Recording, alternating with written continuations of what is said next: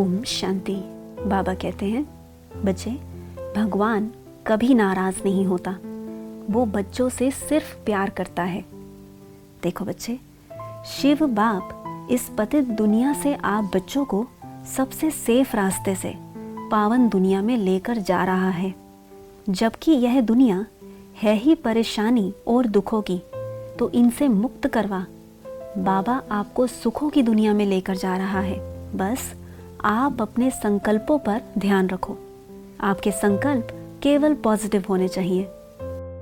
इस समय, जबकि सभी आत्माएँ पॉजिटिव बात को भी नेगेटिव उठा रही हैं, अर्थात हमेशा क्या, क्यों, अर्थात क्वेश्चन मार्क से भरपूर हैं, और मेरे बच्चे, हर नेगेटिव बात को या सरकमस्टांस को भी पॉजिटिव समझ आगे से आगे बढ़ रहे हैं, और इस दुनिया से न्यारे होने की विधि भी यही है।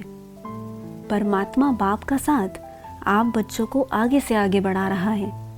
बस बाप पर निश्चय रख, हंड्रेड परसेंट श्रीमत पर चल, धैर्यतापूर्वक आगे से आगे बढ़ते रहो।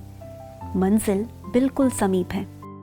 सभी बच्चे अपने घर की सभी आत्माओं को खुश और हल्का रखो, क्योंकि यह ब्राह्मण जीवन आप बच्चों का केवल आपके लिए नहीं बल्कि आपके संबंध संपर्क में आने वाली आत्माओं को भी खुश और हल्का रखने के लिए है। इसलिए हर कार्य सबकी सहमति से युक्ति युक्त ढंग से, जिससे सभी संतुष्ट रहें, उसी प्रकार से होना चाहिए। अच्छा ओम शांति।